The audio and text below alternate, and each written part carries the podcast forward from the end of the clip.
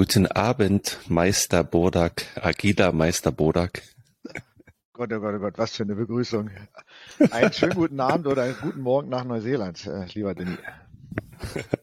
Ich dachte mir, bevor wir in unser Herzensthema der Agilität einsteigen, kurze Frage an den Bundestrainer Heiko Bodak, wie, er so das deutsche Ausscheiden verarbeitet, verdaut hat und was er vielleicht so für agile Trends in der Weltmeisterschaft entdeckt hat. Agile Trends, oh ja, erstmal natürlich sehr bitter. Äh, das war schon ein Schock zum zweiten Mal in Folge, aber so ein bisschen auch mit Ansage, wenn man das Ganze im Vorfeld so verfolgt hat, ähm, auch so mit was, was sich so die Mannschaft beschäftigt hat, beschäftigen musste. Ähm, sicherlich alles äh, sinnhafte Aktionen, aber ähm, ja, die, die gewisse Dosis, also es muss auch, glaube ich, eine, eine äh, wie soll ich sagen, eine, eine robuste, eine solide Mannschaft sein. Ähm, dann kannst du das, glaube ich, sehr gut nutzen, um, um solche Aktionen, ähm, One, One Love und, und äh, so weiter zu machen. Aber das war sie halt nicht. Und dann ist es natürlich auch ein bisschen immer gefährlich. Ähm, auf was fokussierst du dich? Ja, meine Analyse relativ äh, kurz und knapp. Ähm, als jemand, der jetzt schon, ich weiß gar nicht, wie viele Weltmeisterschaften verfolgen durfte, ist der große Unterschied äh, in den letzten zwei Weltmeisterschaften zu denen davor das Einstellungsthema. Also mein Lieblingsthema Einstellung vor Aufstellung. Wir haben, glaube ich, alles versucht, alles hin und her gewechselt, äh, ähm, aber du hast halt eben gemerkt, die Mannschaft ähm, reagiert dann nicht zum richtigen Zeitpunkt. Also der Gegner wird durch Fehler stark und dann muss so ein Ruck durch die Mannschaft gehen, wo so eine Mannschaft einfach an sich sagt, nee, das lassen wir nicht zu äh, wir drücken da jetzt einfach mal gegen. Und das, das ist nicht passiert. Und äh, deshalb ist, ist das Spiel auch, glaube ich, oder das Ausscheiden auch berechtigt, äh, weil so kommst du dann auch nicht weit. Äh, und du musst halt dann immer wieder, ähm, der Gegner stellt sich exzellent drauf ein, die Gegner sind wesentlich stärker über die, die letzten Jahre äh, geworden. Ähm, also musst du sehr stark auch über das Einstellungsthema äh, kommen, Team, ähm, Führungsspieler, die, die dann auch so eine Mannschaft mitreißen. Und äh, in dem Aspekt habe ich viel vermisst. Äh, ich glaube, dass da unfassbar viele junge Talente da sind, aber wo sind die Führungsspieler, die die Mannschaft dann halt auch durch so, mhm. solche schwierigen Zeiten führen?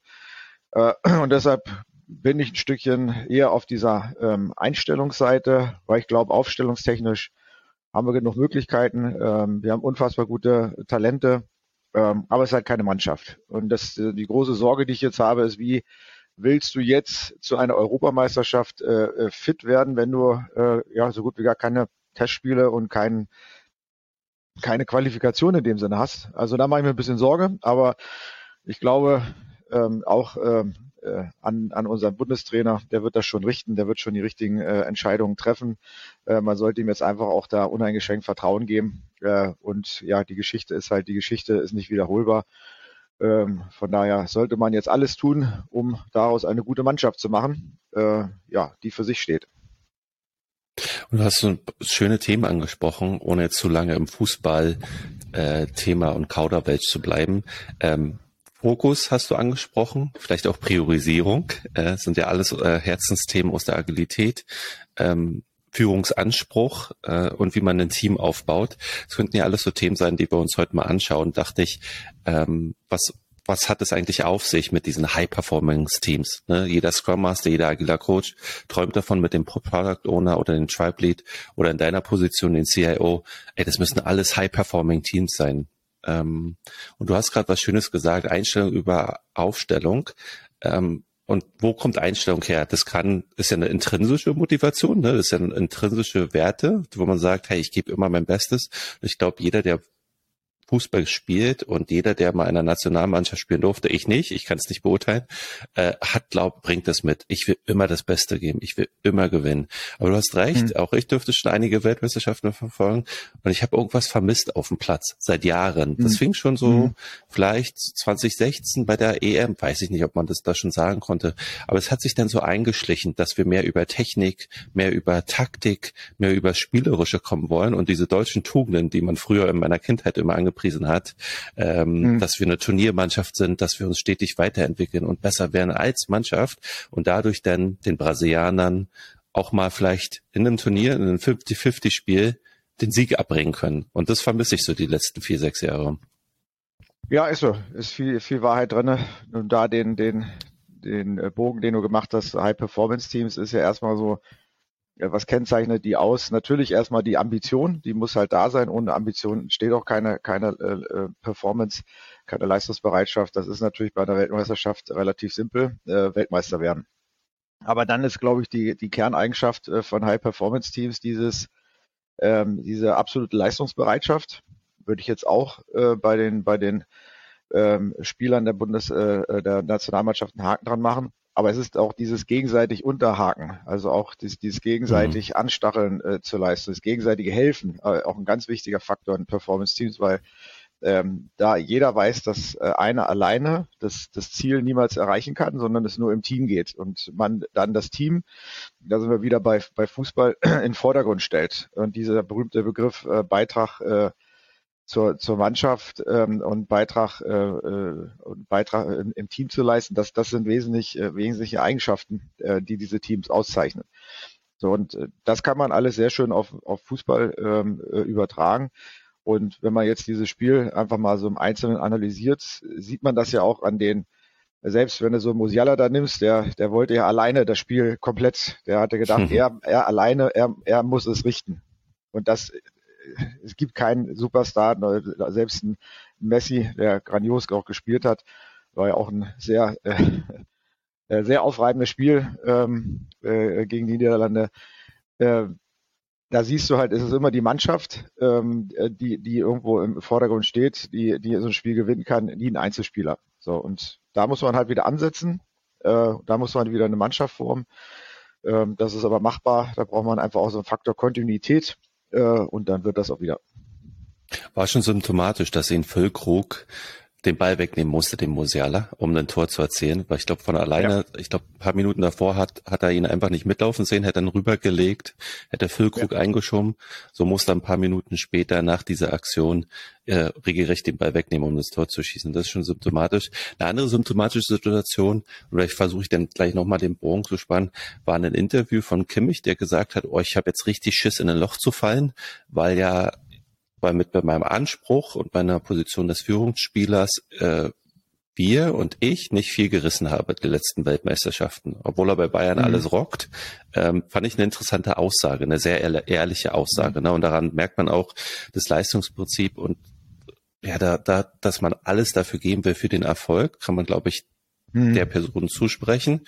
Aber gut, zweimal Misserfolg. Ne? Und dann kommen wir zu so einem Thema wie ähm, ja, was einen agilen Coach, einen Scrum Master ausmacht, Hindernisse aus dem Weg räumen. Du hast jetzt schon ein paar angesprochen.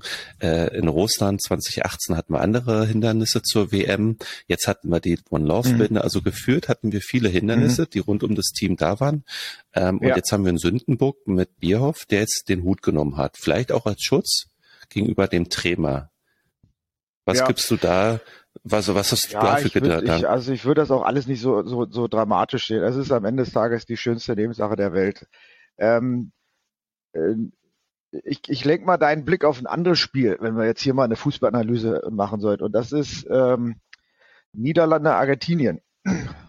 ähm, und ähm, der Van Hall das ist aus meiner Sicht äh, eine, eine, eine Trainerlegende. Das so, so stelle ich mhm. mir einfach auch ein Stückchen äh, ein Rohrmodell eines Leaders äh, vor, der, der erstmal Starallüren gar nicht zulässt. Für ihn ist die Mannschaft absolut im Fokus und der hat man sich äh, unterzugliedern, der ähm, ja, vielleicht auch mittlerweile ein bisschen atypisch für einen Trainer ist, aber ein unfassbares Blick, Blick auf das Spiel hat. Jede Einwechslung, die er gemacht hat, ähm, hat zwar am Ende des Tages nicht gereicht. Ähm, da, ähm, das ist dann aber auch so, das muss man dann da sich auch einstellen. Aber als Trainer hat er extrem viel richtig gemacht. Die Einwechslungen waren perfekt. Äh, er hat die, hat die, ähm, äh, die, die ganzen Freistöße und, und Standards äh, trainiert, ja. Und dann machen wir in der, was war das da, hundertsten Minute oder wo es war, äh, trau dich auch mal, mhm. dann ähm, so eine Freistoßvariante zu machen und dann haut er das Ding da rein. Also das, das, das war A einstudiert, B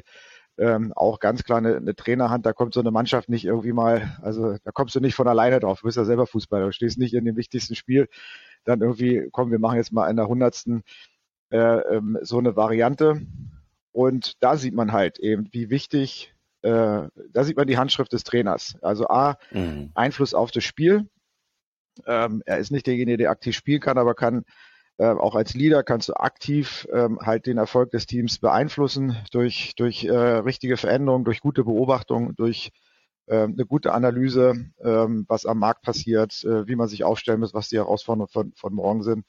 Ähm, und das ist, glaube ich, die, diese Kombination. Also guter Trainer, ähm, aber auch die, die, die Mannschaft. Und da sehe ich so ein bisschen den Nachholbedarf. Also da kann man sich viel angucken äh, bei eher den, den großen alten Trainern, die es halt ähm, die halt diese Tugenden auch äh, äh, hochgehalten haben. Und man merkt halt, das ist Fußball. Fußball ist halt Mannschaftssport.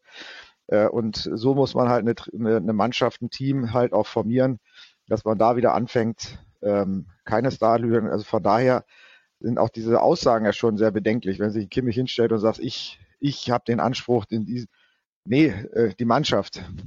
Und das ist nicht er alleine. Das hat in Summe einfach nicht, nicht gepasst. Ähm, und dann muss man auch in, als Team daran arbeiten und muss einfach diese, auch diese, der, der Musiala ist ein unfassbares Talent. Ja, aber auch der wird äh, nicht eine Weltmeisterschaft alleine schießen. Also wie mhm. baust du auch eine Mannschaft, äh, die optimal, wie, wie, wie kann man, das ist ja auch so ein Stückchen, was der, was der, den Messi auszeichnet.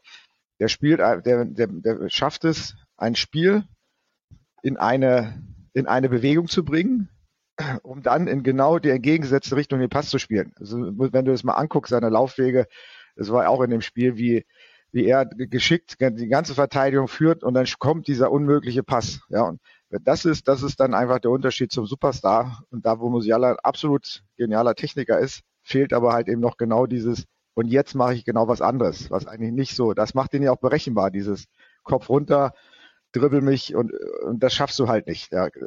Aber dann zu sagen, ich dribbel bis zu einem gewissen Punkt, hab dann, hebe dann den Kopf, blicke und spiele dann, das macht den Unterschied. Aber da brauchst du dann halt eben auch einen Trainer, der das sieht und der das dann, der den Spieler dann auch so formt und sagt, wenn du wirklich Weltklasse werden willst, dann musst du halt nicht eine Sache äh, perfekt können, sondern musst halt in einer perfekten Sache dann was ganz anderes machen. Das macht dich dann zu so einem Superstar. Hm. Ja, wie viel schon, hältst schon du? sehr spannend.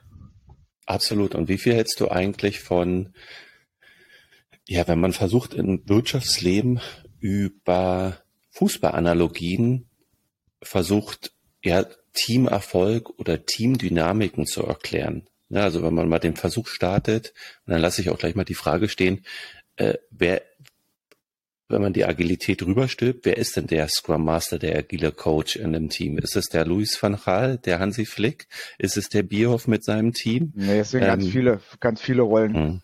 Also ähm, äh, Mentalcoach spielt ja eine, eine, sehr entscheidende Rolle. Also es ist ja eine, äh, eine sehr, sehr, ist schon eine hohe Analogie erstmal zu der ersten Frage, die ich zwischen Fußball und, äh, und High-Performance-Teams oder auch äh, Leadership halt halt sehe, weil es ist halt nicht, äh, du stellst halt äh, äh, elf Fußballspieler ein, gibst ihnen einen gut bezahlten Arbeitsvertrag und, äh, und dann wirst du, äh, gewinnst du die Bundesliga oder wirst deutscher Meister. Das, das funktioniert ja nicht. Ja, also du siehst ja auch immer die Mannschaften, die irgendwie äh, schaffen über lange Zeit oder auch gerade diese Aufstiege schaffen, so aus einer zweiten, da ist immer, immer der Faktor Team das Entscheidende. Mhm. Ähm, war, war schon immer. Äh, natürlich ist äh, äh, Spielerqualität auch ein Faktor. Aber wenn man das halt sieht, wie die, was macht so ein Faktor Team halt halt aus, dann, dann ist es halt wirklich dieser, ähm, dass halt auch die, die, die äh, Auswechselspieler, der Trainerstab und alle immer diese Mannschaft in Vordergrund stellen. Und ich sage jetzt mal, dass alle einen Purpose haben, der mhm. über den Einzelnen steht und nicht einer Person dediziert zugeordnet ist. Da gibt's halt nicht den Aufstiegsmanager oder sowas, sondern ähm, eine Mannschaft muss dann halt so gut zusammen fokussieren, dass sie sich halt immer ständig wieder fragen und es wieder Überleitung retrospektiv dann auch, hey, was können wir noch tun, um noch besser zu werden? Und das ist ja wieder dieser, dieser, dieser Anspruch. Also es ist ein ganzes Set an Themen, die nirgendwo in einem Arbeitsvertrag drin stehen, aber die halt erzeugen, dass du äh, entweder ähm, äh, aufsteigst oder äh, äh, Meister wirst in der Bundesliga oder halt ein High-Performance-Team wirst äh, und outstanding Results erzeugst und äh, Markterfolge nimmst. Das, das sind halt immer die. Und das ist auch, wenn du mal zurückgehst in diese Startup-Kultur, ja auch das, ähm, wo es mal anfing eigentlich. Mhm. kommen Leute zusammen und wollen äh, irgendwie was Großes schaffen. Aber stand bei den ersten, äh, ersten Startups-Wellen stand eigentlich immer der Purpose im Vordergrund und nicht der, der kommerzielle Erfolg, das kam ja alles irgendwie später, dass äh, auch die, Begriffe Unicorn und so weiter sind alles viel, viel später geprägt worden, ähm, mhm. also schon mehrere Generationen von Startups. Aber die ersten, ähm, da konnte ich auch mit vielen Gründern sprechen, da hattest du wirklich so ein, so ein bisschen die, wie soll ich sagen, die wollen die Welt besser machen. Und das Kommerzielle stand eigentlich im Hintergrund. Dann haben einfach diese Investment äh, Runden einfach genutzt, um ihre Idee äh, zu entwickeln. Sind sicherlich auch noch viele Startups draußen, die es so machen, aber halt nicht mehr alle. Es gibt viele, die, die äh, sehr klar den kommerziellen Erfolg, also diesen äh, sozusagen den, den Exit von vornherein eigentlich planen, sozusagen. Mhm. Und äh, weil ich deiner äh, Meinung mit der Analogie zustimme. Äh, ich finde, da kann man sehr viel draus gewinnen, so aus Mannschaftssport und wie man das auf aufs Wirtschaftsleben, wo man in Teams äh, sehr, sehr eng ja zusammenarbeitet, übertragen kann. Vielleicht folgende Frage an dich.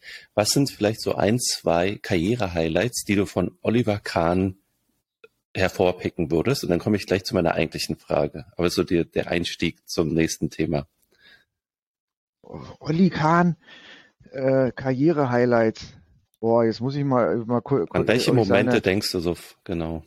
Der war ja, bevor er zu den Bayern gegangen ist, war der, kommt er nicht aus Karlsruhe, hat er nicht für Karlsruhe mal gespielt als Torwart? Genau, das war so die Phase, ich glaube, Mehmet Scholl, äh, Olli Kahn, Kreuzer, weiß gar nicht, wer so alles, ja, aber gab es genau. ein paar Karlsruher Jungs, genau, die dann und da, ich kann mich irgendwie erinnern, das war irgendein, boah, was war das? UEFA-Pokal, Europa League oder ich keine Ahnung was. Ich kann mich dann irgend so ein legendäres äh, Spiel auch erinnern, wo der ähm, ähm, als, damals schon irgendwie diesen, diesen, wenn Blicke töten könnten, sage ich mal. Also hätte ich als Stürmer mhm. schon Schiss gehabt. Also wenn ich auf den zugelaufen wäre, ich hätte, glaube ich, den Ball gleich abgegeben, weil äh, der hat ja so einen, einen unfassbaren Gesichtsausdruck äh, äh gehabt, schon Angst einflößen. Und diese, äh, da konntest du halt dieses, dieses, äh, ich will diesen Ball, ich will gewinnen da kann ich mich sehr gut dran erinnern. Äh, dann kann ich mich äh, gut an eine Phase erinnern, das war, glaube ich, bei den Bayern, wo es dann, ähm, wo er es übertrieben hat. Das war ja mal das eine Ding mit, mit Hintern rausstecken, glaube ich, da wo er da in den Gegner, in den Stürmer reinjagt. Ähm, ich kann mich gut immer erinnern, dass er von hinten heraus sehr klare Ansagen im Spiel, äh, auch teilweise grenzwertig, muss man ja sagen. Also aber sehr klar die Dinge angesprochen hat. Und man kann eins immer wieder sagen bei ihm, dass er, dass er immer diesen absoluten Willen, selbst 4-0 hinten, 89. Ähm, glaubt er noch, ähm, setzt alles drauf, das Ding noch zu, zu gewinnen. Ja, also so Wille, ähm, auch das, das Thema ähm, Mannschaft, auch Mannschaft dienlich. Ich glaube schon, dass er sich auch immer in, in, in die Mannschaft äh, gestellt hat. Ähm, aber natürlich äh, mit einer ja, ihm eigenen Art, äh, die glaube ich auch natürlich aneckt. Ja, also wenn du halt schon so eine äh, mit so hoher Emotion, mit mit so hohem Ausdruck, ähm, das ist auch sicherlich nicht was, was äh, muss auch ein Team verkraften, würde ich mal so sagen, oder muss ein Team auch mhm. zulassen, auch damit umgehen können. Äh, weil sonst hast du natürlich da schon auch irgendwie eine, eine, eine starke Dominanz. Aber ich glaube, das hat bei ihm halt gut. Ich kann, wenn du jetzt Mittelfeldspieler hättest, der so so auftritt, das wird wohl nicht funktionieren. Aber hinten als Torwart, äh, ich glaube, ähm, das klappt ganz gut und er hat auch immer eine sehr gute Spielanalyse äh, gemacht. Er konnte immer sehr gut sehen, ähm, weil er natürlich auch das Spiel gut beobachtet hat, sich jetzt nicht nur dann erst äh, mit dem Spiel beschäftigt hat, wenn der Ball nach hinten gekommen ist. Äh, glaube ich, äh, war er auch dann immer derjenige, der aus der Mannschaft heraus in der Kabine die richtigen Worte gefunden hat und auch die mhm. Leute dann direkt angesprochen hat. Äh, und das unverblümt. Äh, und ich glaube, das ist auch was, ähm, was High-Performance-Team auszeichnet, diese, diese gnadenlose, äh, diese gnadenlose Feedback-Kultur. Aber immer im Sinne der Sache. Dass, da werden auch mal harte Worte gesprochen, wo man erstmal schlucken muss, aber dann, weil man ja auch Bestandteil des High-Performance-Teams ist, weiß, das ist im Sinne der Sache, das ist auch richtig und jetzt muss ich das und das tun. Also das ist dieses Unverblümte, sage ich jetzt mal so. Mhm. Das zeichnet ihn und äh, zeichnet auch aus meiner Sicht Feedback-Kultur in High-Performance-Teams aus, dass die ähm, ja, also so viel zu, zu Olli ähm, und ja, hat und natürlich weißt, jetzt im letzten hab? Schritt jetzt mit, mit äh, CEO äh, ähm, FC Bayern München natürlich eine enorme ähm, Bürde aufgenommen, aber nach meinem Dafürhalt macht er das äh, äh, ganz gut. Man, man sieht ja auch ihm äh, auch bei den ähm, ja den ein oder anderen Tälchen, durch die der äh, Julian Nagelsmann gegangen ist, ja auch so, so ein bisschen seine seine Handschrift dann immer wieder. Das äh, sieht man ja auch dann, wenn er auf, auf der Bühne sitzt, äh, ist er da immer noch äh, in ihm dieser, dieser Wille, äh, das was, was auch FC Bayern groß gemacht hat, dieser, diese unfassbare eiserne Professionalität und dieser Wille immer wieder Bestleistung zu bringen. Das, dadurch haben sie sich halt wir, über ja. die Jahre so abgesetzt. Ja. Der Grund, warum ich gefragt habe, ist, weil ich mich selber gefragt habe, was sind so die drei, zwei, drei Momente, ähm, die ich mit Olli Kahn verbinde. Da ist eins, ich glaube 2001, ähm, das gewonnene Champions League Finale, als er gegen Valencia den Elfmeter hält.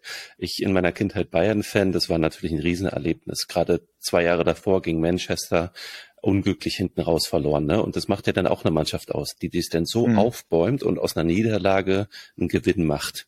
Ne, das gleiche hat es ja bei Bayern, die 2012 gegen Chelsea verloren haben und dann ein paar Jahre später dann doch die, oder ein Jahr später mit Jupp Heynckes doch die Champions League gewonnen haben. Also das war der eine Moment gegen und Valencia. Triple, ich so, ja, war es nicht auch Triple? Ja, das war, glaube ich, sogar ein Triple, ne? Das erste. Ja. Ne? Mhm. Und wo er so die Fäuste hebt, so das war das erste, dann das, das, das zweite, ja. weil wir gerade über Weltmeisterschaften gesprochen haben. Klar, die Weltmeisterschaft in Südkorea, Japan, als er uns fast alleine ins Finale brach. Das war, glaube ich, seine prägendste Zeit in der Nationalmannschaft, aber auch in seiner mhm. Karriere, mhm. als er so mega erfolgreich war. Ne? 2001 mhm. Champions League gewonnen, 2002 ins Finale und dann macht gerade ihm, der uns ins Finale bringt, passiert der Fehler gegen Ronaldo. Dieser Moment, wo er den Ball ja. abprallen lässt. Ah, das stimmt, der, ja, ja. Ne, der ist mir noch so im Kopf, äh, weil es ja halt ja. so viel gegen Weltmeisterschaft ne, von einem Team, wo man dachte, ja. und das hat ja, auch deutsche auch Teams auch gemacht. ein Stückchen Übermotivation, ja, das, das ist, glaube ich. Vielleicht. Ich will gar nicht so sehr in die Bewertung gehen, sondern vielmehr in die, was sind die hm. Momente? Und jetzt kommt der eigentliche Schritt, ähm, mag, mag uns vielleicht hier voll aufs Glatteis führen, aber was ich dann total krass fand, ist dann mit der neuen dann hatten wir die Weltmeisterschaft im eigenen Land vor der Brust. Ne? Mhm. Und mit diesem Erlebnis 2001, 2002, Weltkeeper, äh, kam ein neuer Trainer. Und der neue Trainer, Jürgen Klinsmann, hat einen neuen Stil spielen lassen. Ne? Und hat einen Lehmann hinten raus, der, der braucht es andere Qualitäten, der im Spiel teilnimmt, brauche ich dir alles nicht erzählen. Was hat aber Oliver Kahn gemacht? War auch ein großes Thema vor der Weltmeisterschaft. Würde er überhaupt mitfahren? Ist er überhaupt Teil des Teams? Was hat er gemacht? Er war Teil des Teams. Er hat den Jungs Wasserflaschen gegeben. Also er hat diesen Willen, die Disziplin und die mhm. Leistungsbereitschaft ja. auch als Auswechselspieler gezeigt. Und was mir ja. dann auch in dieser Weltmeisterschaft kriegst du sogar Gänsehaut, weil ich sage, ey, der bringt dem Lehmann den Zettel, damit wir im Elfmeterschießen gegen Argentinien, glaube ich, oder so, gewinnen. Ja. Ne? Und dann kriegt er noch sein letztes Spiel im Spiel Platz drei. Fand ich auch eine tolle äh, Situation von Le äh, Klinsmann dann zu sagen, hey, nee, den sehr wertgeschätzten Goalie gebe ich noch seine Spielminuten, weil er es verdient hat, weil er den Respekt ja. verdient. Und das muss ich sagen, sich so in den Dienst der Mannschaft zu stellen, ist schon beeindruckend, mhm. wie man von der Torhüter, der das Team ins Finale bringt, dann gar keine Rolle mehr spielt, möchte mein meinen, und trotzdem ja. Teil des Teams ist und so sich unter den ja. Chef stellt und so sein Ego zurücknimmt, ja. ist für mich eine begnadete Leistung. Warum ich das hervorbringe ist, auch wenn man fürs Team ist, kann man Erinnerung bei Menschen erzwecken. Das ist nicht immer nur der Sieg, das ist nicht immer nur die, die, die, die, die geilen Momente, sondern sind die Momente, wo ich so denke, wow, wenn sich mhm. jemand so ins Team stellt, kann man auch bleibende Eindrücke und Erinnerungen bei anderen Menschen hinterlassen. Mhm. Ja, ist ein, ist, ein, ist ein guter Punkt. Ja.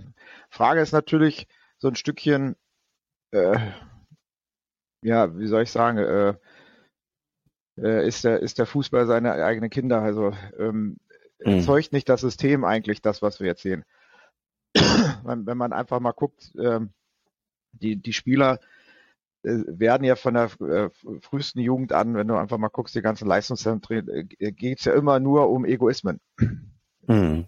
Also das geht ja immer nur, ähm, sich gegenüber anderen durchzusetzen und äh, äh, aber in der Mannschaft kommt es dann halt da, da bringt ja keiner bei. Äh, bring dir mal die Wasserflasche, sei mal da äh, äh, devot. Also mhm. du musst ja auch eine gewisse Größe irgendwie dir erarbeiten, auch vom, vom Fußballerischen. Also ich glaube, das ist einfach, wenn du ein gewisses Leistungsniveau hast, wenn du irgendwo so einen Klasse-Spieler hast, dann musst du auch nicht äh, ständig dich sozusagen gegen, gegen äh, andere beweisen und dann, dann kommt das irgendwie. Aber das sind vielleicht auch Dinge, die man stärker auch vermitteln muss, dass das auch mit dazugehört. Also dass es nicht nur äh, darum geht, es herrscht erstmal im Kader ein Leistungsprinzip. Es, spielt der, der, der äh, vermeintlich bessere, also sprich der besser in die Mannschaft, der besser in das System, der besser. Das heißt aber äh, nicht unbedingt, dass die anderen schlecht sind, ja, sondern das heißt, mhm. dass einfach in dem Moment äh, passt das bei Lehmann halt besser mit der Mannschaft, mit dem System.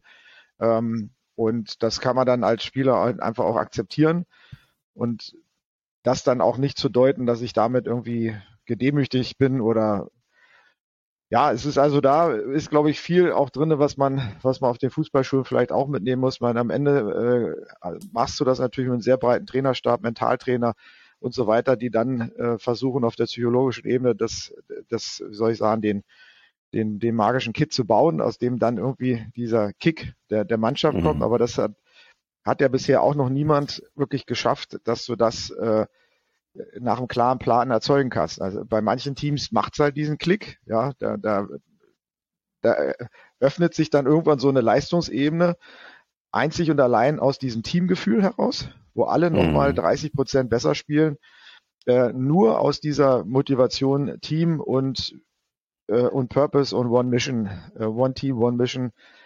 Äh, aber manchen nicht, ja. Das zeigt auch, wie schwierig das ist. Also das, äh, das kann man auch schwer nach Bauplan äh, bauen. Ja. Und es gilt im Berufsleben wie, wie beim, beim Fußball. Und äh, jeder, der das schon mal schon mal hatte oder auch reproduzieren äh, konnte, weiß natürlich, dass es so ein paar ähm, wichtige Faktoren gibt, an denen, denen kannst du das, kannst du gute Voraussetzungen schaffen. Ähm, aber es ist nicht immer. Ähm, äh, also es gibt kein Lehrbuch ähm, und keinen Plan, mit dem du aus jedem Team ein High-Performance-Team machen kannst. Das, das mhm. wird's halt nicht, ja. Und lass uns vielleicht zum Abschluss noch äh, auf zwei Themen blicken. Wir haben noch ein bisschen Zeit. Also zum Abschluss heißt jetzt nicht, dass wir in einer Minute fertig sein müssen. Äh, Führungskultur und vielleicht auch Purpose. Äh, bei Führungskultur habe ich Folgendes beobachtet. Und du hast ja schon ein paar, per mehr Jahre auf dem Buckel, wenn ich das mal so sagen darf. Ähm, sowohl im Wirtschaftsleben als auch im Berufs äh Fußballleben. Ähm, und gerade so der Schwenk von 2006 bis heute ne, hat für mich in der National Nationalmannschaft auch, und das ist das zweite Thema, wo wir die Mannschaft, Purpose, äh, kommen wir gleich noch zu, da, da gab es einen Führungskulturwechsel. Das hat auch was mit Werten und was, was so gerade für Menschen, in der, wie wir in der Gesellschaft sind, zu tun, glaube ich. Aber mich würde mal gerne deine Perspektive drauf äh, interessieren, wie ein Kahn, ein Lehmann, einen Effenberg, einen Ballack geführt haben, im Vergleich dann zu der Generation, die ja dann 2006 hochkam, Schweinsteiger, später Lahm, ähm, Lahm dann 2010 ins Kapitänamt gerutscht, äh, weil Ballack sich kurzfristig verletzt hat, hat dann auch klar den Anspruch vermittelt, ich will die Binde behalten, das war ein großes Thema und hat der, der, ist ja der Aufgabe dann als gerecht geworden, könnte man sagen, in den nächsten Jahren. Hast du da auch so einen Schwenk in, in der Führungskultur und wie wir uns Feedback geben wahrgenommen? Äh, vielleicht auch im Berufsleben? Hat sich da irgendwas verändert in den letzten 15 Jahren? Das ist eine, eine, hat sich da was verändert? Da muss erstmal zwei Faktoren ebnen. Äh, also das Umfeld hat sich auf jeden Fall verändert und, und damit auch die, die, man muss ja auch sagen, Deutschland hat ja auch eine spezielle Kultur mit Fußball äh, halt auch umzugehen. Ja, also es ist ja sehr polarisierend ähm, und ähm, das ist in anderen Ländern nicht so. Da, da ähm, ähm, oder ich würde sagen nicht so, es ist auf jeden Fall anders. Ja, Deutschland mhm. ist schon ein bisschen speziell, wo, wo man mit als Spieler wirst du halt sehr schnell, sehr hart äh, äh, kritisiert, wo, wo viele, das, wenn ich mal erinnern kannst, wir hatten ja auch so eine, so eine Zeit lang Nationalhymne, war so ein Thema. Ja, singen, singen alle jetzt die Nationalhymne. Und wenn ich jetzt mal so die, rein nur vom Führungsstil das mal vergleiche, dann würde ich sagen, das war davor erstmal sehr extrovertiert, während so äh, Schweinsteiger, Lahm und so weiter, die, die eher, äh, eher nach innen ja, äh, schon klare, ruhige, sachliche Worte, aber sehr unemotional, sehr, äh, sehr ruhig. Äh, da würde ich jetzt mal sagen, äh, war der Dialog in der Mannschaft äh, Faktor X höher als jetzt nach, nach außen. Äh, und davor waren viele halt auch sehr medial, auch vielleicht ein bisschen äh, polarisierender.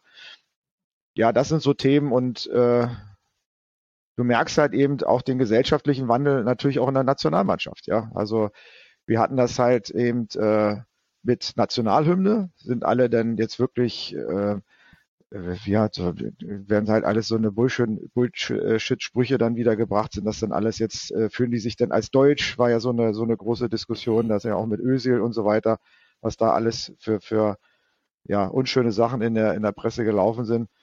Und ich glaube, dass jetzt so eine, so eine Mannschaft ist, die, die, die einfach auch wieder ein, eine Stufe weiter ist, wo das jetzt einfach normaler ist. ja, dass wir halt wissen, wir sind ein Zuwanderungsland, dass wir halt wissen, wir sind divers, dass wir halt äh, schon auch, muss man vielleicht sagen, vielleicht äh, hat da auch die Arbeit von, von, oder nicht vielleicht, hat aus meiner Sicht die Arbeit auch von Oliver Bierhoff beigetragen, dass diese Sachen mehr in den Hintergrund getreten sind. Sind einfach normal mhm. und äh, auch ähm, unabhängig vom Geburtsland ähm, man jetzt schon sagen kann, das ist eine Nationalelf, die, die für Deutschland steht, äh, auch in ihrer äh, Diversität und dann für dieses neue Nationalgefühl dann auch die Nationalhunde mitsingt. Und das muss ich sagen, das ist auf der anderen Seite, was, was ich eine schöne Veränderung finde, ähm, dass mehr oder weniger nach vielen Jahren der Diskussion der Identitätsfrage einer deutschen Nationalmannschaft äh, ähm, sich mehr oder weniger jetzt so eine Generation auf den Weg macht, die für mich äh, einfach von außen betrachtet eine deutsche Nationalmannschaft ist und für die deutsche Nation in ihrer Diversität auch steht. Das finde ich großartig. Mhm. Und wenn so eine Mannschaft, mal, jetzt spinnen wir mal, wenn die auch Europameister werden würde, das wäre auch, glaube ich, so ein richtiger, ähm, so, so ein richtiger äh, warmer Regen äh, für, auch für für Deutschland, dass, dass alle mal irgendwo äh, ein bisschen spüren, das sind wir. Ja, also mhm. es ist vielleicht auch so, dass wir wieder so ein, so ein Wir-Gefühl brauchen. Nach all diesen Diskussionen, Veränderungen, Zuwanderung und äh, jetzt Ukraine-Krieg. Ähm, und, und das ist ja auch immer so, dass die Nationalmannschaft immer so ein Spiegelbild auch einer, einer Nation ist. So, und wenn da ein Wir-Gefühl entsteht und, und da irgendwo mal was Großes passiert, ich glaube, das, das wäre ein Riesensignal auch, auch für die Nation. Und man sieht ja auch, dass die Länder, die, die wo halt gerade auch so Identitätskrisen sind, die, die dann auch großartig in Marokko, ähm, da hat sich eigentlich nie einer so richtig für die Nationalmannschaft interessiert und jetzt sind das Nationalhelden über, über, über Nacht geworden ähm, und, und formen und bringen auch so einer Nation unfassbar viel äh, Zusammenhalt.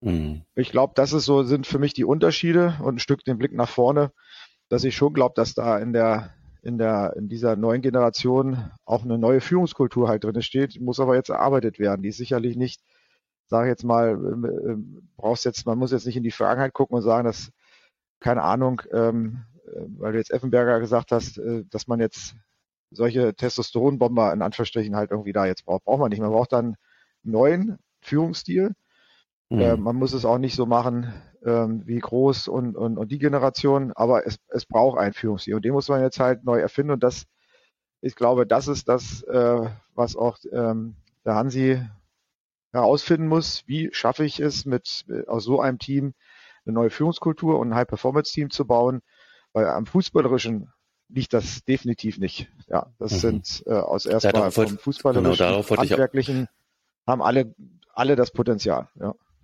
Darauf wollte ich auch nochmal blicken. Vielleicht ist Führungskultur gar nicht so das Thema. Das ist ein Thema. Aber vielleicht auch Leistungsbereitschaft und über sich hinauszuwachsen. Das hat ja auch was mit dem Kopf zu tun, mit dem Willen, dass man, man, man, man geht immer an die 100 Prozent ran und versucht darüber hinauszugehen. Und das vermisse ich. Ne? Trotz aller fußballerischen Brillanz und wie du gesagt hast, am fußballerischen liegt es nicht. Das sagt man dem Sané auch nach mit der Körpersprache schon seit Jahren, ähm, dass, dass man da den Eindruck hat, da fehlt ein bisschen was im Vergleich zum Beispiel zu Robben. Macht irgendwie gerade Sinn, der, der Vergleich bei Bayern. Und das ist so ein mhm. Unterschied, den ich wahrnehme bei dieser Generation. So dieser, ja, du hast recht, man braucht nicht diesen Testosteron, aber vielleicht war das auch teilweise notwendig. Ich denke auch an den Van Bommel und andere, die dann über dieses Pushen sich in, in eine mental in eine in eine Leistungsbereitschaft gebracht habe, die normalerweise außerhalb des Wettkampfs im Training gar nicht möglich wäre. Aber und ich war zum Beispiel früher mal so ein Trainingsweltmeister, ne? Und sobald ich auf dem Platz war, hatte ich so mit mir in meinem Kopf zu tun. Ich habe das Gefühl, dass diese Generation verkopft da ist und dadurch das weniger schafft, in diese Leistungsbereiche zu kommen, die dir nur einen Wettbewerb ermöglicht. Hm, weiß ich nicht. Es, ähm, hm ich meine, äh, wenn du mal, mal guckst, äh, gehen wir mal einfach ein Land weiter nach, nach England. Also wenn du da mal, mal äh, guckst, wie Sané da gespielt hat, ähm, weil es einfach auch ein anderes Spiel war. Äh, vielleicht müssen wir auch die Spielsysteme mal ein bisschen modernisieren. Ähm, also wenn du, wenn man gerade in, in, England wird ja ein sehr, sehr schneller Offensivfußball ja auch gespielt, ja, sehr, sehr konterlastig, äh, sehr schnell. Ähm, äh, teilweise blitzschnelle Spielzüge. da ist, äh, das hat man auch gesehen, da hat der Sané auch auf, auf, auf nochmal auf einem anderen Niveau gespielt, ja. Und du siehst es mhm. auch sehr schön, so die Talente, die dann auch gerade von, von, von aus Dortmund äh, rübergehen äh, in die Premier League, spielen das schon auf einem anderen Level. Weil das auch eine andere Art Fußball ist. Und dann kommen die zurück in, in den Bundesliga und strugglen dann äh, oft, weil wir da vielleicht einfach auch mal, ja, vielleicht braucht es einfach ein paar neue Lieder. Ja, die Trainer, wo, Nagelsmann ist jetzt mal ein, ein äh, Leuchtturm im Sinne, dass man auch mal jungen Leuten ähm, solche Mannschaften einfach mal gibt und auch mal ein paar neue Dinge ausprobiert. Deshalb klappt es vielleicht bei den Bayern auch, äh, auch ähm, äh, besser, aber guck mal, in der Breite ist es immer der gleiche, ist ein bisschen Vergleich für in der deutschen Wirtschaft. Da wird der Manager wird bei Firma A gefeuert und ist dann bei, bei Firma B und macht dann den gleichen Stil einfach nur da weiter. Ja, also verändern, äh, Veränderung hat ja auch immer was dazu äh, mit zu tun, neue Wege zu gehen. Ja, also ich, ich kann mir schon vorstellen, also das, ich denke erstmal ähm, zu, zu, über das noch, was du gesagt hast, Leistungsbereitschaft. Ich glaube schon, dass dann eine Leistungsbereitschaft, du kommst nicht so weit im Fußball äh, ohne einen unfassbaren Willen. Also und äh, auch nicht auf dem, dem Niveau. Die Körperspannung und das, das lasse ich mal beiseite. Ähm, weil es ist ja halt so, wenn der, wenn, wenn das mal im Zusammenspiel klappen würde, ja, ist es, äh, die, die Laufwege von dem, von dem Sané waren schon großartig, wie das Dribbling auch von Musiala, aber das, das Zusammenspiel war halt teilweise. Es gab mhm. echte Lichtmomente, aber ich habe dann auch immer so, so die, die, was halt ein Problem ist, was wir eigentlich noch nie so äh, eklatant haben, ist einfach keine so, solide Verteidigung. Du musst ja bei jedem Ball musst du ja Angst, Angst haben, mehr oder weniger. Und das waren halt Zeiten so egal, wenn du mal Andi Breme, Lahm, wir hatten immer großartige Innenverteidiger, ähm, hatten immer eigentlich, hinten waren wir immer super stabil. Und das, das hat man ja irgendwie uns immer auch nachgesagt als Deutschland. Ja, die Deutschen spielen dann irgendwie äh, äh aufs 0-0 und dann irgendwann fällt irgendwie ein dummes Tor für Deutschland. Und dann gewinnen sie eine Dusel, weißt du, das haben sie uns jahrzehntelang nachgesagt was einfach damit zusammenhing, dass wir eine unfassbare äh, Verteidigung hatten. Da waren die Spiele manchmal halt nicht so ähm, attraktiv, weil es sehr, sehr ähm, ja, klein, klein mehr oder weniger war. Aber da muss man, glaube ich, jetzt, jetzt absetzen, ansetzen. Also ich würde meiner Offensive sagen, da muss ich was finden. Äh, ich glaube, Mittelfeld äh, ähnlich. Verteidigung äh, muss man neu aufbauen. Ich glaube, da muss auch ein bisschen der deutsche Nachwuchs mal mehr Fokus drauf legen, weil einfach die die Talents äh, schmieden einfach, äh, äh, ja, sieht man jetzt vielleicht zu wenig auch defensiv äh, starke Leute. Ähm, äh, so ein Van Dijk haben wir halt nicht, ja. Das ist, siehst du ja, das ist, eine, das ist eine Bank hinten mhm. äh, und äh, wie ein Bollwerk und der ist ja nicht außer Ruhe zu bringen. So, und das, meine Rödiger, aus meiner Sicht kann das auch. Ähm, der braucht halt da mehr Stabilität. Aber das war jetzt äh, sonst, was wir da gesehen haben, links- und Rechtsverteidiger, ja, also muss man ja auch sagen. Ein umgeschulter Raum, der noch vor Monaten, genau, ein hm? umgeschulter Raum, der mal links, links außen gespielt hat äh, und vor Jahren ja, noch zweite Liga. Auch nicht, ja. Äh, ja. Ähm, okay. Ähm, ich fand es eine spannende Diskussion. Ähm, vielleicht noch mal so zwei, drei Dinge, die wir mitnehmen können. Ich finde so Führungskultur und da würde mich deine Meinung interessieren ähm, im Wirtschaftsleben. Ne? Wenn man sagt, Agilität macht selbstorganisierte Teams aus, äh, die Entscheidung wird da getroffen, wo die Informationen sind, nicht oben bei den Göttern, bei den Managern, die eh von anderen Firmen kommen und da ihren Stil weiter trotten. Was siehst du da für Veränderungen, um vielleicht das nochmal ähm, vielleicht auch die Analogie zum Fußball, weil du gesagt hast, die Führungskultur muss sich jetzt bei dem Team auch neu erfinden oder neu entdeckt werden. Ja. Siehst du das gerade auch im Wirtschaftsleben oder sagst du, nee, die, die Blaupausen, ja, die wir also, da haben, passen? Nein, auf jeden Fall. Äh, ich sehe erstmal ein, ein Dilemma halt auch der, der Größe der Firmen. Also ich glaube erstmal bei, bei äh, kleinen Unternehmen, dynamischen Startup und, und, und, und drüber, ähm, ich glaube, da ist das äh, überlebensnotwendig, dass du eigentlich dieses, du, du hast einen klaren Purpose, du äh, kommunizierst sehr transparent ähm, und da findest du die Sachen eigentlich in der Regel schon, schon vor, weil es einfach ähm, gar nicht anders geht. Ja, ähm, äh, du musst dich über die Sache äh, sozusagen definieren. Äh, und das wird immer schwieriger, je größer Unternehmen sind, weil die Sache dann irgendwann nicht mehr so klar ist, beziehungsweise total äh, äh, äh, divergent äh, äh, ist. Also bist du jetzt irgendwie ein, ein kleines Startup, was für, für eine, eine Gruppe ähm, oder für einen Markt eine Value Prop baut äh, und mehr oder weniger alle sich dahinter stellen und das ist unser Ziel. Und das wird halt immer schwieriger, je größer ein Unternehmen wird. Und wenn man halt dann mal irgendwann Großkonzern äh, betrachtet, ähm, da ist dann natürlich irgendwo schnell ein Ziel ähm, aufgeschrieben, äh, zu sagen, keine Ahnung, wir wollen irgendwie ähm, äh, die, den deutschen Markt mit äh, irgendwie einem oder irgendwie den Menschen das Leben besser machen. Aber das ist dann halt schwer runterbrechbar, so dass du halt wirklich sagen kannst, äh, hier ist ein Team und die stehen für etwas und äh, hinter diesem Purpose äh, vereinen wir uns. Und das ist, glaube ich, das Ausschlaggebende. Äh, es muss halt sinnstiftend sein. Es muss für dich und für die Leute muss es einen Sinn ergeben. Und wenn du dir heute mal äh, Titel von Teams anguckst, ja, dann steht da halt irgendwie sind für äh, Anträge äh, A bis Z äh, im November und Dezember zuständig und hin und her. Da ist nicht wirklich ähm, ähm, ein, ein Purpose dahinter. Also muss man eigentlich das, das Thema Führung muss man dahin neu, neu denken, dass man die Firmen halt neu denkt und wesentlich mehr äh, diese Value Streams äh, cross-divisional und alle diese Dinge wirklich konsequent aufbaut. Wenn du das machst, dann haben die Chance wirklich sich äh, hinter einem und da könnte es auch wenn es irgendwie ein ganz spezielles Kundenanliegen ist, aber es ist irgendwie messbar und die Leute können für sich ihren Erfolg daraus auch, auch ableiten. Wir wollen in einem Kundensegment X äh, die Servicequalität um, um fünf Prozentpunkte verbessern. Dann kann ein Team sich auf den Weg machen, kann das messbar machen und dann können die zusammen genau diese, dieses Erlebnis High-Performance-Teams, wie du es eingehend gesagt hattest, die können einfach erfolgreich sein. So. Hast du die Struktur nicht, dann wird's dann wirst du solche, solche Teams auch nicht erzeugen, weil dann werden die sich einfach dann, dann sind wir halt wieder im Taylorismus. Und im Taylorismus ist der Erfolg halt so definiert, dass jedes Individuum einfach seinen Job macht. Und dieses Level darüber wird damit ausgeblendet. Das gibt es halt nicht. Ähm, und daher äh, ist es bei großen Firmen halt so schwierig. Daher reden wir halt in der Regel immer über größere Transformationen. Äh, und man redet halt eben immer darüber, dass man dann auch die Verantwortung in die Teams ja geben muss, was, was natürlich dann für das mittlere Management äh, schwierig ist, weil sie sich dann damit natürlich äh, äh, richtigerweise auch ein Stückchen arbeitslos äh, halt machen. Also so würde ich das äh, übertragen. Also klar, das ist der einzig mögliche Weg. Man sieht halt alle, alle Firmen, die das tun, alle Firmen, die wirklich so, solch, diesen Purpose, Kundenbezug äh, und so weiter erzeugen, kommen einfach in ein, spielen einfach in einer andere, anderen Klasse. Und mhm. dann ist es einfach dem, der Konkurrenz, dem Konkurrenzgesetz über, überwiegend, bin ich in einem Markt X, äh, und ich strebe die Marktführerschaft äh, ab, dann werde ich es ohne die, diese Prinzipien gar nicht schaffen. Ähm, oder um es mal negativ auszudrücken, wenn, wenn alle meine Konkurrenz diese Prinzipien ab, anbindet, dann wird es mich irgendwann aus dem Markt drängen, weil ich einfach nicht mithalten kann. Also dann komme ich nicht mehr in die Weltmeisterschaft, äh, weil ich in den Vorrunden schon aussteige, weil ich einfach dieses, dieses Leistungsniveau gar nicht äh, mit meiner Taktik äh, erreichen kann. Ja, und dann komme ich halt wieder zurück.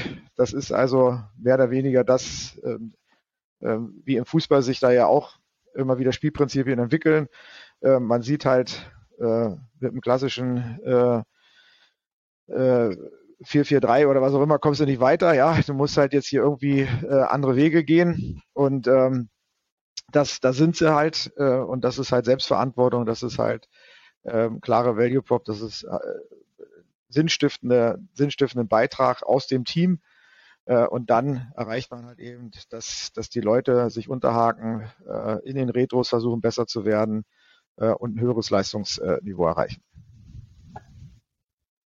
Hast du als Bundestrainer äh, 2024 noch eine Botschaft? Ähm, wie optimistisch bist du, dass es was wird im eigenen Land nach 2006? Gut, diesmal ist es keine Welt, sondern eine Europameisterschaft möglichst viel scheitern. Im Vorfeld. Also super fail fast, sage ich jetzt mal. Also die, das ist, die, die Mannschaft hätte ja braucht ja wirklich ein volles Turnier, um, um mal wirklich so ein Niveau zu erreichen. Also das kommt ja nicht, wenn man das musste ja erarbeiten. Das ist mhm. ja auch High Performance Teams entstehen nicht bei Design, sie entstehen bei Work. Und so sehe ich das auch für eine für eine Fußballnationalmannschaft die müssen jetzt halt irgendwie Wege finden, wie sie das sich erarbeiten, wie sie halt Testspiele mental sich so darauf vorbereiten, als wenn es halt um irgendwie wirklich was gehen würde. Ja, aber das, das sind die Dinge, auf die es ankommt. Also wie, wie schafft's jetzt? Das ist aus meiner Sicht wäre es einfacher. Ich würde es äh, einfacher beantworten, wenn die Europameisterschaft nicht im eigenen Land wäre. Das ist natürlich super schön, freue mich drauf, aber es ist eigentlich jetzt total ungünstig, mhm. weil du wie gesagt die die Vorrunden und das alles nicht nicht nicht hast. Und das brauchen wir als deutsche Nationalmannschaft am, am wichtigsten, um möglichst viel zu lernen. Und ähm, ja, man muss äh, äh, erstmal einen Schritt zurückgehen, glaube ich. Und diese ganzen Diskussionen da auch, äh, wo es jetzt wieder geht, wer macht weiter und wie, nee, sondern es einfach mal alle sagen, äh, ist halt passiert, geht die Welt auch nicht von unter. Ähm, Presse wird so oder so gemacht. So, jetzt gehen wir einen Schritt zurück was brauchen wir, um, um diese, diesen Aufbau jetzt zu gestalten. Und das geht nur über Arbeit, das geht nur über Testspiele, das geht nur über Erfahrung, es geht über diese Einstellung. Wir wollen ein großartiges Team formen.